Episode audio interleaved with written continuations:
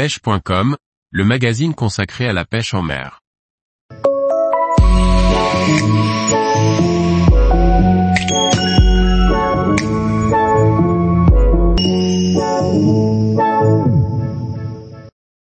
Différents points à connaître et à assurer pour réussir à sortir un poisson. Par Olivier Lalouf. Sortir un poisson de l'eau n'est pas dû au hasard, un certain nombre de facteurs techniques entrent en compte.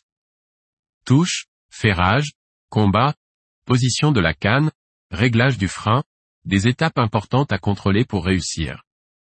Lorsque la ligne en place au bon endroit avec un bas de ligne adéquat et une èche ou un leurre de qualité, l'attention est concentrée sur l'instant magique de la touche. Elle peut être violente, canne qui plie d'un coup, flotteur qui plonge en un instant ou leurre qui disparaît dans un bouillon d'écume.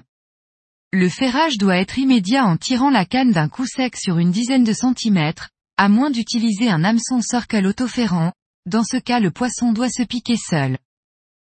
Sur une grosse bouchée, vous pouvez également laisser partir quelques secondes afin que le poisson puisse engamer votre appât avant de ferrer ou de bloquer le fil. D'autres fois, le poisson ne se contente pas d'engamer d'un coup cette proie qu'il vient de trouver. Il la regarde, tourne plusieurs fois autour, la prend en gueule une première fois et la recrache instantanément. Ce manège peut durer de nombreuses minutes avec certaines espèces particulièrement méfiantes. Cela se traduit par de petits à-coups dans le sion ou sur le flotteur, parfois un semblant de frémissement ou des suivis visibles ou non derrière le leurre. La canne doit être prise en main, baissée, dans l'attente d'une traction marquée.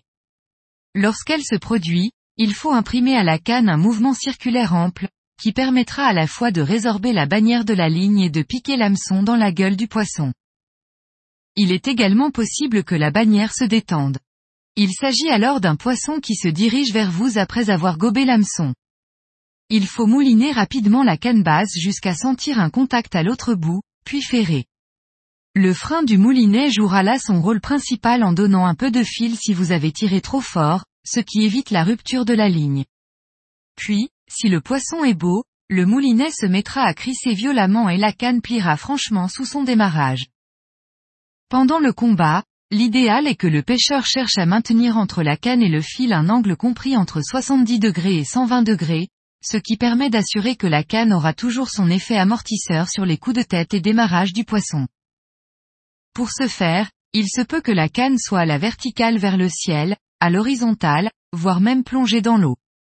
L'erreur courante est de vouloir tenir la canne haute quand bien même le poisson serait à l'aplomb du pêcheur, ce qui mène presque à coup sûr à la casse, car le moulinet ne peut alors pas lâcher de fil sur une forte traction. Pour ramener la prise vers soi, le pêcheur récupère la ligne en pompant, c'est-à-dire qu'il tire sur sa capture en levant la canne puis mouline en l'abaissant pour emmagasiner le fil. L'idéal n'est pas de tirer à l'opposé du poisson, mais plutôt latéralement ce qui le déséquilibre à la façon d'une prise de judo et raccourcit le temps nécessaire à l'amener à soi. Lorsque le poisson tire en puissance à son tour, il faut laisser le moulinet lui donner de la ligne afin qu'il se fatigue peu à peu. Si la traction est vraiment puissante et rapide, sur un gros poisson en particulier, il peut être judicieux de diminuer légèrement le frein pour compenser l'importante prise à l'eau du fil que tire de toute façon votre adversaire puis c'est à nouveau au pêcheur d'agir, et ainsi de suite.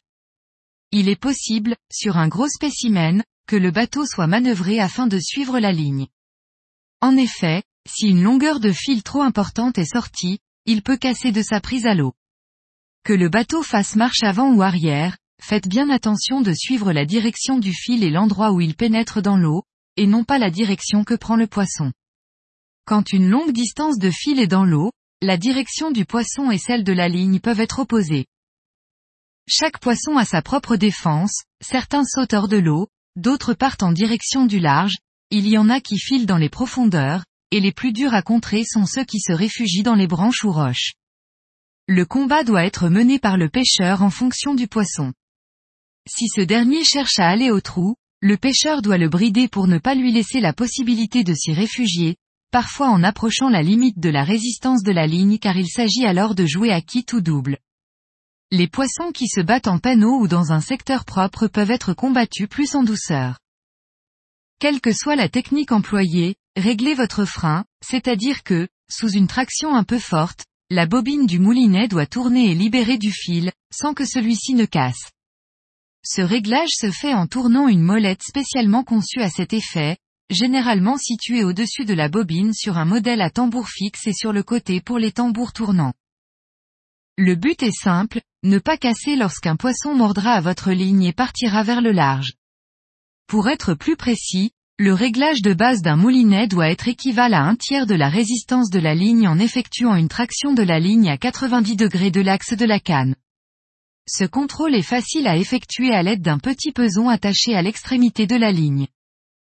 Que la canne soit posée dans un support ou maintenue en main, l'angle formé entre la canne et le fil est toujours important.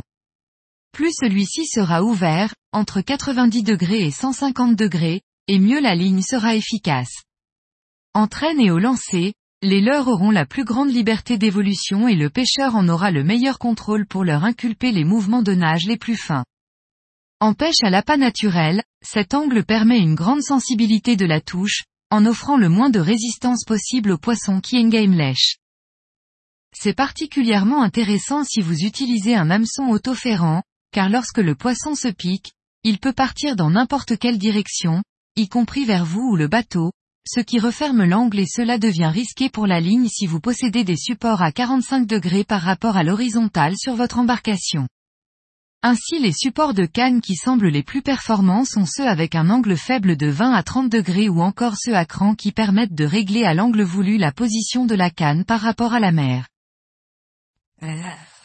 Lors de l'autoferrage, l'ouverture angulaire choisie doit permettre au ressort de la canne de jouer au mieux son rôle d'amortisseur, favorisant un bon positionnement de l'hameçon dans la gueule sans avoir le risque d'une surtension de la ligne entraînant la casse-point et la position très basse de la canne favorise aussi la prise en main pour la sortir du support, chose qui n'est pas aisée avec un support à 45 degrés lors d'une touche très puissante. Lorsque le poisson arrive en surface, il faut le mettre au sec. S'il n'est pas trop gros, il est levé directement à l'aide de la canne. Si tel n'est pas le cas, ne vous précipitez jamais sur votre capture, c'est le meilleur moyen de faire une erreur qui pourra vous amener à le perdre. Prenez au contraire votre temps, laissez le poisson s'immobiliser sous le sion ou au bout du bas de ligne si ce dernier est pris à la main. Et c'est seulement lorsque votre prise est calme et en bonne position que vous pouvez la faire glisser en surface jusqu'à la main ou l'épuisette. Une fois au sec et débarrassé de l'hameçon, une petite séance photo et prise de mesure aura lieu rapidement puis immergez-le à la surface de l'eau, le poisson repartira de lui-même quand il sera prêt. Tous les jours, retrouvez l'actualité sur le site pêche.com. Et n'oubliez pas de laisser 5 étoiles sur votre plateforme de podcast.